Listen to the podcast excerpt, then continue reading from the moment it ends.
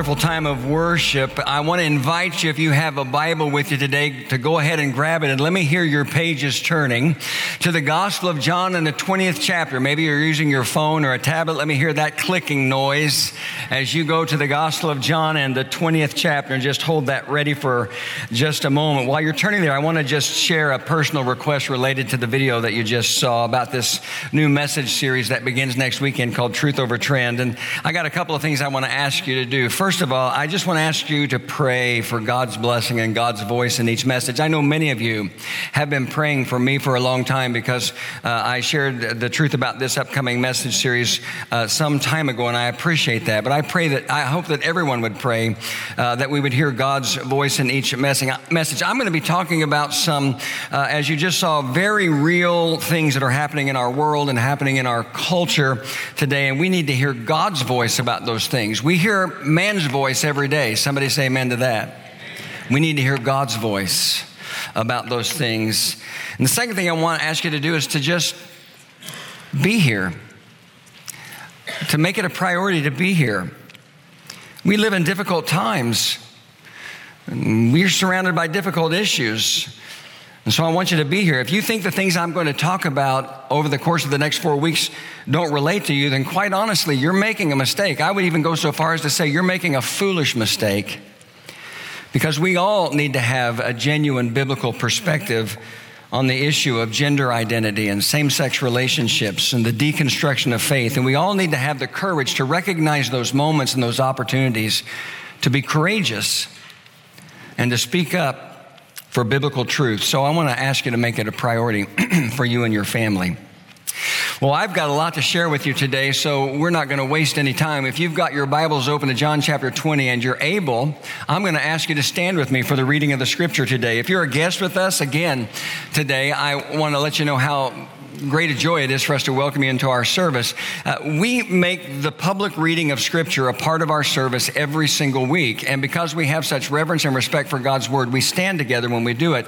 Our text this weekend is John chapter 20, verses 1 through 18. You follow along as I read from my NIV Bible. Early on the first day of the week, while it was still dark, Mary Magdalene went to the tomb and saw that the stone had been removed from the entrance.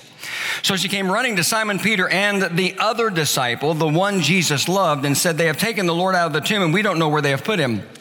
So Peter and the other disciple started for the tomb. Both were running, but the other disciple outran Peter and reached the tomb first. He bent over and looked in at the strips of linen lying there, but did not go in.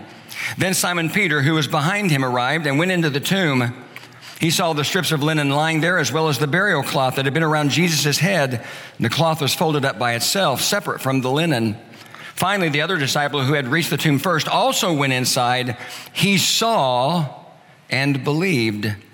They still did not understand from Scripture that Jesus had to rise from the dead. Then the disciples went back to their homes, but Mary stood outside the tomb crying. As she wept, she bent over to look into the tomb and saw two angels in white seated where Jesus' body had been, one at the head and the other at the foot. They asked her, Woman, why are you crying? They have taken my Lord away, she said, and I don't know where they have put him. At this, she turned around and saw Jesus standing there, but she did not realize that it was Jesus. Woman, he said, why are you crying? Who is it you are looking for? Thinking he was the gardener, she said, Sir, if you have carried him away, tell me where you have put him, and I will get him. And Jesus said to her, Mary. She turned toward him and cried out in Aramaic, Rabboni, which means teacher. And Jesus said, Do not hold on to me, for I have not yet returned to the Father. Go instead to my brothers and tell them, I am returning to my Father and your Father, to my God and your God. Mary Magdalene went to the disciples with the news, I have seen the Lord, and she told them that he had said these things to her. All right, there it is. You can be seated. We always ask that God would bless the reading and the hearing of his word. All of us have moments in our lives that we will never forget. Even saying that probably causes you or will cause you to think about some of those moments in your life. One of those moments for me was the very first time I traveled to the Holy Land. It was back in 2014, and about 60 of you, and maybe some of you are in this service, went with me. It was a trip, as you remember if you were there, that was filled with one incredible experience after another. But there was one thing that stood out to me above all the rest. I'm going to put some words of scripture on the screen from John chapter 19, verses 41 and 42, as I kind of set the stage to share that experience. In these verses, John writes, At the place where Jesus was crucified, there was a garden, and in the garden, a new tomb in which no one had ever been laid. And because it was the Jewish day of preparation, and since the tomb was nearby, they laid Jesus there. Now, I put those two verses up on the screen because what they tell us is that the site of Jesus' crucifixion and the site of his burial were very close. I'm talking about in physical proximity, they were very close. And you see that when you go to the Holy Land and you visit the two traditional sites for the crucifixion and the resurrection. The first one is called the Church of the Holy Sepulchre. It's located in the northwest quarter of the old city of Jerusalem. The second one is known as Gordon's Calvary, and it's located north of Jerusalem next to a rocky outcrop known as Skull Hill. All four Gospels, Matthew, Mark, Luke, and John, say that Jesus was crucified at a place called Golgotha, which literally means the place of the skull. Now, I'll tell you that after visiting the Church of the Holy Sepulchre in 2014, I've never been back. I went back in 2017, I went back in 2019, but I've never been back to the Church of the Holy Sepulchre. And honestly, it's really more of a personal preference than anything else. I'm not trying to be disrespectful. The Church of the Holy Sepulchre is a very busy place. It's owned by the Catholic Church, the Eastern Orthodox Church, and the Armenian Apostolic Church.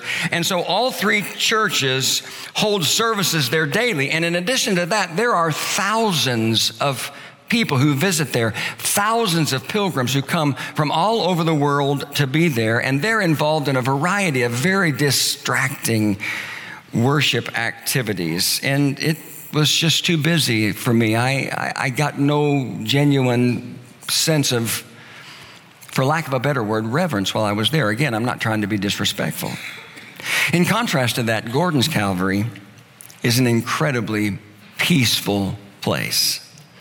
As I mentioned, it's located north of Jerusalem next to this rocky outcropping known as Skull Hill. And it's called Gordon's Calvary because a British man named Major General Charles Gordon visited Jerusalem in 1883 and became a strong proponent of that being the site of Jesus' crucifixion and resurrection, primarily because of its proximity to this rock outcropping and also because of the discovery of garden tombs below.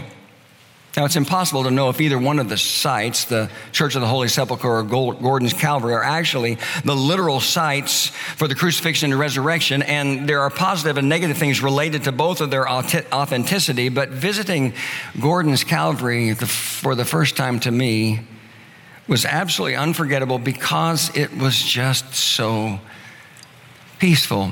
I'm going to show you some pictures there's, it's located in a very busy part of, of uh, the old city of Jerusalem, and there's just a sign outside the entrance. And then uh, I think the next picture, there's a line of folks that were on my last trip in 2019 waiting to go into uh, the empty tomb. There's a group, group of folks that are being uh, given some information by our tour guide. And there's me showing off my selfie skills, looking down there. When I went in 2019, I had the privilege of taking my son and daughter in law and my daughter and my son in law with me, and uh, that was a great joy. And then this is not from 2019, but I had to put a picture of me and my pretty wife up there. She, she didn't get to go in 2019 because she stayed home and watched the grandkids, and so there we are in 2017. It is a beautiful, peaceful, incredible place.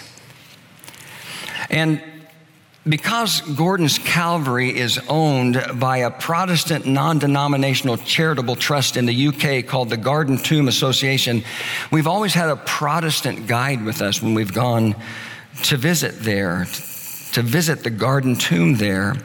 And a part of the guide, the guided tour is our guide actually literally sharing a gospel presentation that reminds us that Jesus is our only hope of salvation. Going back to when I went there in 2014, the first time, we always have a time of communion, and I'll never forget that moment. There was just a little mist that had begun to fall as we were seated outside the garden tomb, and we passed the elements. We took the Lord's Supper together, and it left a lasting impression on me. And I share that with you simply because I thought about that so much as I sat down to write this message because the setting for what we're talking about in John chapter 20 is the garden tomb.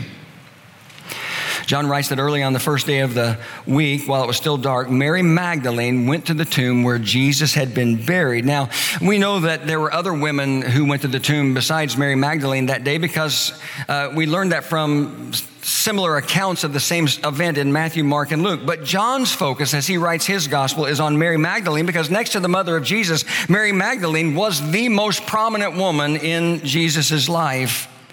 She came from a small fishing village called Magdala off the shore of the Sea of Galilee. And Luke chapter 8 and verse 2 tells us that when she first met Jesus, Jesus cast seven demons out of her. Can you imagine the hell that she lived in being possessed by th- seven separate demons? And so the moment Jesus cast out those demons, her life was changed and she became a devoted follower and she followed him closely all the way to the end of his life. John 19 25 tells us that she was one of the three women that were there at the cross, at the foot of the cross, watching Jesus die. All four gospels mention that she went to the garden tomb early that Sunday morning with spices to anoint Jesus' body. But John tells us that when she got there, she discovered that the sealed tomb was empty. The stone had been moved and the tomb was empty. And so, just as we read, she immediately ran to the disciples. She ran to Peter and another disciple that's not identified by name, but virtually all Bible scholars believe was John, who is the author of this gospel, the author of this story. And she says to them in John chapter 20 and verse 2, they have taken the Lord out of the tomb and we don't know where they put him. And so Peter and John start running to the tomb because John was faster, probably younger, than Peter. He got there first. But as John chapter 20 and verse 5 says, when he got there, he didn't go into the tomb right away. Instead, he just bent over and looked inside and saw the linen strips, or in other words, Jesus' grave clothes lying there inside the tomb. And so, one of the first things that stands out to me is there's a contrast here between Jesus' resurrection and an event that happened earlier in the Gospel of John, in John 11, where Jesus rose a man named Lazarus from the dead. Our high school pastor, Matt Pineda, who was out here to do communion meditation just a while ago, preached a message message about this uh, uh, several weeks ago. We went through a seven week sermon series called I Am Jesus, and we looked at the different I am statements Jesus makes in the Gospel of John. In John chapter 11, where Jesus raises Lazarus from the dead, Jesus says, I am the resurrection and the life. And he preached a great message about that that day. But one of the things we notice is that when Jesus rose Lazarus from the dead, he walked out of the tomb wearing his grave clothes. But as we see this in John chapter 20, we see that somehow Jesus' body was able able to pass through the grave clothes because they were laying there in that empty tomb. So John gets there first. He just looks in. Peter finally gets there and goes immediately into the tomb. And once he does that, John enters the tomb as well. And I want you to notice what our text said next in the very first part of John chapter 20 and verse 8. John writes this about himself. He writes, He saw and believed. Then both Peter and John leave the tomb and go back to their homes, but Mary stands outside of the tomb weeping. Here's what I want to do with the few minutes that I have left with you this morning. I want to to share a message that I'm just simply calling resurrection faith. And I want to use these three eyewitnesses to the resurrection as examples of three different kinds of faith that we often bring to the resurrection of Jesus, and I want to make some applications for each. If you're someone who likes to take notes, then I want you to write down next to number one the first kind of faith, and we'll just call it an uncomplicated faith. Write that down somewhere. An uncomplicated faith. And I'm using those words to describe John, who is the author of the text that we read. When it came to the resurrection, he had an uncomplicated faith. But before we talk about that, let's just pause for a moment and acknowledge how special it would have been to have a nickname like John did, to be known as the disciple Jesus loved. That's what he's called here. That's what he that's how he identifies himself here in John chapter 20 and verse 2. And I mentioned earlier, virtually every Bible scholar acknowledges that this was the Apostle John, and they believe that for good reason. Uh, Jesus had 12 disciples, as you know, but then he had three disciples of the 12 that were close to him, and they were James and John and Peter. James and John were brothers. They are often identified in the Gospels as the sons of Zebedee. And there are multiple times in the Gospels when Jesus separated these three from the other 12 and took them with him for special events. A good example would be at the Transfiguration or at the Garden of Gethsemane. When we read about the Last Supper in John 13 and 14, we see that it was John who was sitting next to Jesus. When Jesus was on the cross, John was there. And we know that because that's a detail John includes about himself in his gospel. And when Jesus from the cross saw John standing near his mother Mary, he said in John 19, verses 26 and 27, Dear woman, here is your son. And then to John, he said, Here is your mother. I don't know if you have a nickname, but I'm confident today it would pale in comparison to the disciple that Jesus loved. So Mary Magdalene goes to the tomb. She finds it empty. She runs to tell Peter and John, who run to the tomb themselves. John gets there first. He doesn't go in. He just looks in and sees Jesus' grave closed. Peter arrives. He goes in. John follows. And once he's inside, John writes these words about himself He saw and believed.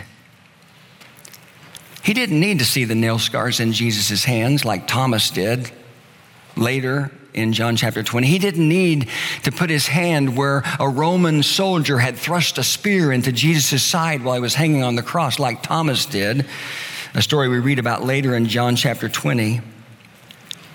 He didn't need anything to believe. The tomb was empty. Jesus' grave clothes had been abandoned. He saw and he believed. John didn't run to the tomb that day believing Jesus had risen from the dead because the disciples, they didn't understand the reality of the resurrection, even though Jesus had told them multiple times it would happen. He didn't need to hear an angel make an announcement. He saw and believed because John had an uncomplicated faith. And there are a lot of disciples like that today. In fact, I'm confident that there are several of you who are listening to me right now who could probably be described in the same way. You have an uncomplicated faith. I'll be honest with you and tell you that that describes me. I've always had an uncomplicated faith in my life. I'm not saying that in a, in a bold, bragging kind of way, but just in a matter of fact way. I've always had an uncomplicated faith. I can't remember a single time in my life when I didn't believe in Jesus.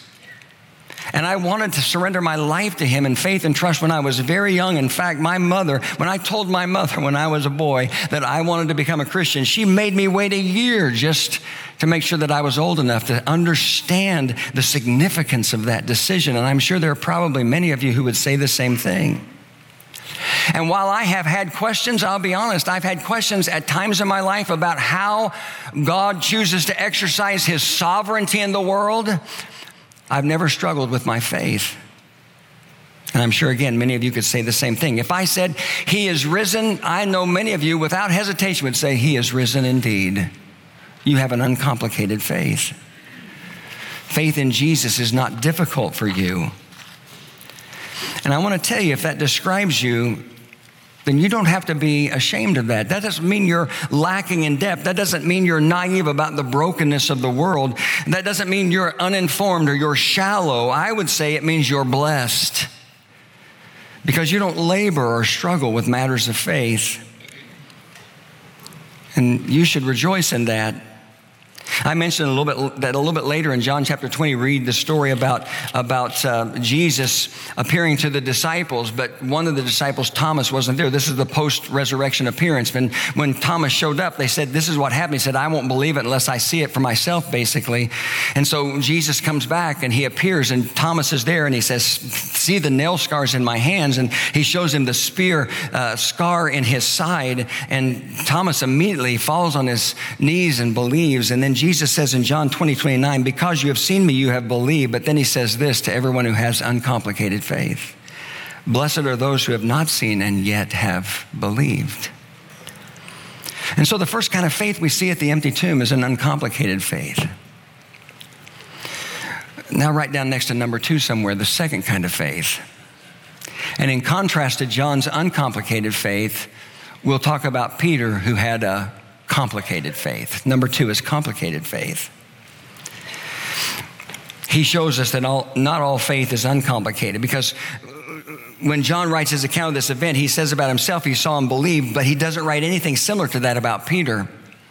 In fact, all he writes about Peter is that he went in, saw the tomb was empty, saw the abandoned grave clothes, and then John says in his gospel that he simply went back home. Now, I'll be honest with you and tell you that I'm going to use what I'm simply going to call some educated conjecture here and tell you that Peter had a complicated faith because he didn't just go back home. He went home uncertain and confused about what he had seen, or maybe I should say about what he had not seen. Peter walked away scratching his head. Peter walked away not knowing what to think. And the reason I say this is educated conjecture is because of what we read about this same event in Luke's account of the resurrection. Because in Luke chapter 24 and verse 12, this is what he writes about Peter after having seen the empty tomb. Peter, however, got up and ran to the tomb. Bending over, he saw the strips of linen, linen lying by themselves, and he went away, wondering to himself what had happened. Now, the obvious understanding of that is he went away wondering, what in the world could be going on? How in the world is it that Jesus' body is not in this tomb? We saw him die. What's going on here? How could his grave clothes be there without his body being inside? What explanation could there be for all of this? And you know, that's the same reaction a lot of people have to the resurrection still today. Maybe that describes some of you, some of you who are here in this room, some of you who are listening to me online. You come to an Easter service like this and you hear the story of the resurrection. Maybe you even consider some evidence for the re- resurrection. And yet, at the same time, you still have your questions and you still have your doubts and you still have your concerns. You might look around a room like this and think to yourself, Am I the only one here who isn't completely convinced? It's not that you're antagonistic about the story. You don't want to debate the validity of the resurrection with me or anyone else. Just have questions. I believe that describes Peter on that Sunday morning. Even though, again, I said this earlier, if you go back and you look at the life of Jesus in the Gospels, there were multiple times when Jesus told the disciples that he was actually going to rise from the dead. In fact, one of those times uh, involved Peter directly because Jesus talked about needing to go to Jerusalem where he was going to suffer at the hands of the religious leaders, where he was going to die, he was going to be crucified, he was going to rise from the dead. And all Peter heard was the suffering at the hands of the religious leaders. And you probably remember this story. He pulls Jesus aside and says, Hey, Jesus, that is never going to happen happen to you. I am never going to let that happen to you. And you remember what Jesus said to him? He said, Get behind me, Satan. Even though he heard Jesus talk about this, he still had his questions and he still had his doubts and he still had his concerns. But you have to consider a couple things about Peter. First of all, Peter was, he was I didn't know exactly how to say this, so I just wrote it like this Peter was a man's man. Let's think of him like that. Before he met Jesus, he lived in the world of fishermen, which means he was rough around the edges because that's the way fishermen were in Jesus' day. In fact, I saw a t shirt the other day that I thought uh, Peter would probably wear if he had access to it in ancient days. It said, I love Jesus, but I cuss a little. that would probably be a good description of Peter and probably some of you, and maybe even sometimes me. And so Peter was someone who lived a hard and an independent life. That's the first thing. But here's the second thing Peter also loved Jesus. And because of that, if you're familiar with the way Peter's story unfolds in the Gospels, you know that he kind of vacillated back and forth between those two things, vacillated back and forth in this, this hard, strong, independent life, and this man who at the same time really loved Jesus. And when he went to the empty tomb that day, he had to be especially mindful of that because his last experience with Jesus, if you remember, was not a good one for him. Because his last experience was, with Jesus was when Jesus was at the most vulnerable moment of his life. Peter denied even knowing him. Not once, not twice, but three times, which is exactly what Jesus had said was going to happen. Right after Peter said these words that are recorded in Matthew 26, Peter boasted and said to Jesus, Even if all fall away on account of you, I never will. Even if I have to die with you, I will never disown you. And yet, when push came to shove, three different times, when Jesus was at his most vulnerable, Peter denied him. And don't you know that ever since he spoke those words, friends, don't you know that he had been consumed with the guilt and the brokenness of his life? So here he is. He's inside this empty tomb. He's looking at the evidence, the unmistakable evidence of Jesus' resurrection, and yet he walks away confused because he had a complicated faith. And if that describes you today, for whatever reason, I mean, honestly, if that describes you today for whatever reason, then here is my word to you. The resurrected Jesus understands that. He understands that you can have a complicated faith with regard to who he is and the validity of his resurrection from the dead. And not only does he understand that, he also wants you to know that even with your questions and even with your doubts and even with your confusion, he rose from the dead for you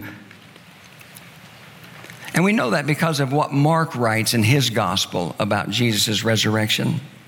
Uh, you, probably, if you're a student of the Bible on any level, you probably know that the four Gospels, Mark, Matthew, Mark, Luke, and John, all give different accounts uh, in some ways of Jesus' resurrection. But they're different for a couple of different reasons. Uh, first, they're different because there are four separate eyewitness accounts to the same event. And while the Bible is inspired in that it was written by God, it's also written through men, and each account is focused on a different aspect of the resurrection. I don't imagine four of you could leave this service today, go home, and somebody asks you, How was the sermon? sermon, and four of you would say the exact same thing.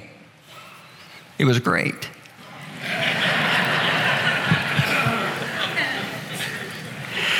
Second, each one of the Gospels has a different theme, a different focus. And we don't have time to go into that into great detail today, but the Gospel accounts can be trusted. And we look at them in harmony, they can be trusted.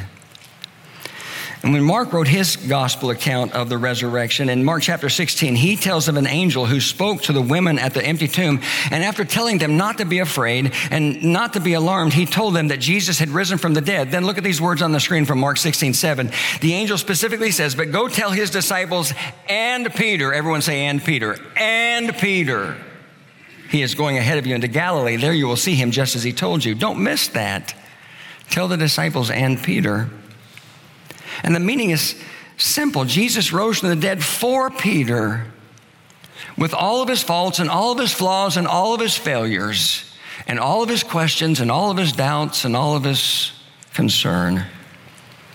Peter may have walked away from that empty tomb filled with confusion, but after Jesus rose from the dead, he didn't remain that way. After he encountered the resurrected Jesus, he didn't remain that way. In fact, here's some homework for you today. Go home and read John chapter 21 sometime today and see the story of how Jesus renews Peter's call because Jesus rose from the dead for Peter along with everyone else, even though Peter had his faults and his flaws and his failures. When I think about Peter, I think about him waking up on that first Easter morning filled with guilt and filled with self condemnation for how he had failed Jesus. And the message that was probably echoing in his head was there's no way God could love you after what you did. There's no way God could use you or have a plan for you after what you did. You failed when God needed you the most. But one of the reasons why Jesus rose from the dead was to say that our failures, whatever they might be, will not be final. They do not have to be final.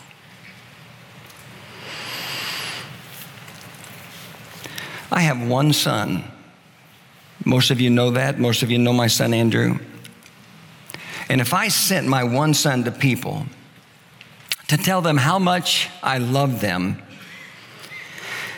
and they failed him and they hurt him the way Peter did Jesus, the absolute last thing I would ever think about doing would be sending him back to those same people. And yet, that's exactly what God did with Jesus when he rose from the dead. He sent him back for all the Peters of the world.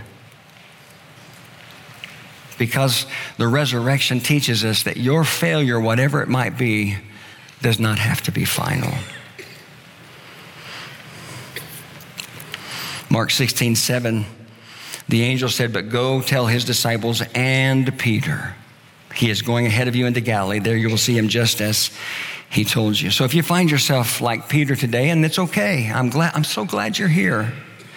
But if you find yourself with questions and doubts and concerns and some confusion about the resurrection, if you're uncertain that the resurrection even applies to you because of something you've done in your life, some failure or mistake in your life, then learn from Peter. Because the resurrection ended up saving his life, and the resurrection can save your life as well, no matter how complicated your faith might be.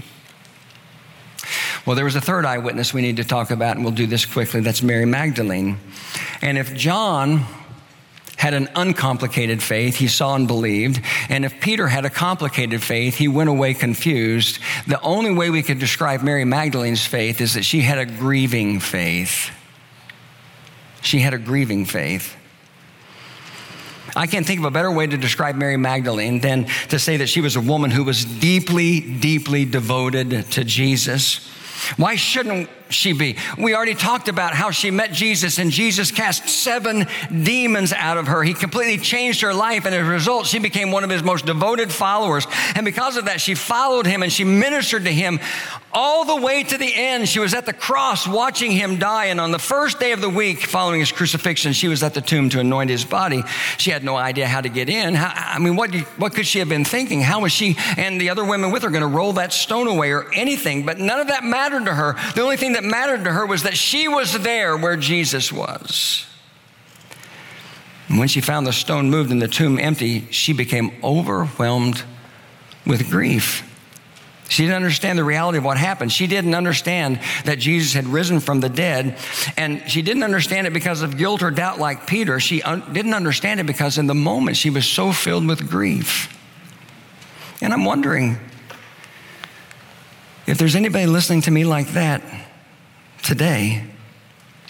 And we had this incredible time of praise and worship, celebrating the reality of the risen Savior. But you know, you're here and you're a part of that, but you just don't quite get it.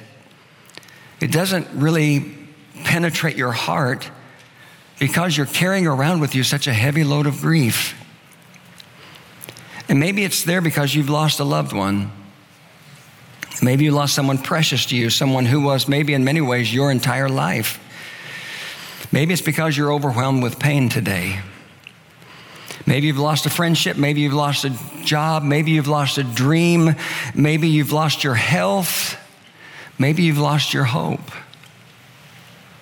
And you're here to celebrate the resurrection, but you can't get past your grief. That's the way Mary Magdalene was that morning. She'd suffered the pain of watching Jesus die, but she still shows up at the tomb. She knows exactly where it is to do the only thing left for her to do. But when she finds it empty, after telling Peter and John, all she can do is cry. Even when she looks in the tomb and she sees two angels who say, Woman, why are you crying? She doesn't have the ability to recognize them for who they are or what they represent because she's too overcome by her grief. And so she says, The only thing that makes sense to her in the moment, they have taken my Lord away. Notice she says, My Lord. They've taken my Lord away, and I don't know where they have put him. Then John 20, 14 says she turns around and Jesus is standing there, but she doesn't realize it was Jesus. Why? Why does she not see Jesus in that moment? Because she's overwhelmed with her grief. And so he says to her in verse 15, Woman, why are you crying? Who is it you are looking for? And she thinks he's the gardener. And so she says, Sir, if you carried him away, tell me where you have put him and I will get him. How could she ever do that on her own? She's just filled with grief. But then you read verse 16 where Jesus speaks her name. He says, Mary. And she knows it's him and she cries out in Aramaic, Rabboni, which means teacher. It wasn't until he said her name, it wasn't until she heard him speak her name that she was able to move past her grief and see Jesus. To see that he was still there for her like he had always been there. Several weeks ago, I mentioned earlier that we spent seven weeks in a message series called I Am Jesus, looking at the seven different I am statements Jesus makes in the Gospel of John. In John chapter 10, Jesus says, I am the good shepherd and I know my sheep. In another part of John 10, as he's talking about the reality of what a good shepherd looks like, he says that a good shepherd calls his sheep by name. And that's what Jesus did in the garden tomb. He said, Mary. And so I want you to listen to me. If you're struggling today to see and understand the significance and the joy of what we're celebrating this weekend because of your grief, whatever the source might be, then I want you just to know two things that Jesus is actually standing right there with you. Just like he was with Mary Magdalene in the garden. And while you might not immediately recognize him, he's there. And number two, he's calling your name because he knows your name. He knows everything about your life. And this is not just true for women who are grieving, this is true for men who are grieving as well. It's true for all of us. And just like he had a message for Mary Magdalene that helped move her past her grief, and we read that in John 20, verses 17 and 18, you can go back and look at that again. He'll have a message for you that can help you move past your grief. So here's my question for you as we close What kind of faith did you bring to this resurrection service, this resurrection celebration today? An uncomplicated faith like John? You saw and believe. You're good. You don't struggle in these matters. A complicated faith like Peter?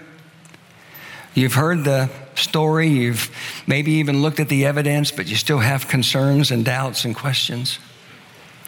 A grieving faith like Mary Magdalene? The significance of the event doesn't penetrate your heart because your heart is so overwhelmed with grief. Regardless of what kind of faith you're feeling this moment, there are two things that I can tell you you can be sure of Jesus is alive, and Jesus loves you. Because he loves you, he sees you, he knows you, he has a plan for your life. And so, in the end, it wasn't this way in the beginning, but in the end, Peter and Mary learned what John simply knew by faith that the miracle of Jesus conquering death and rising from the dead is simply too good not to be true. Because it means that Jesus can overcome anything.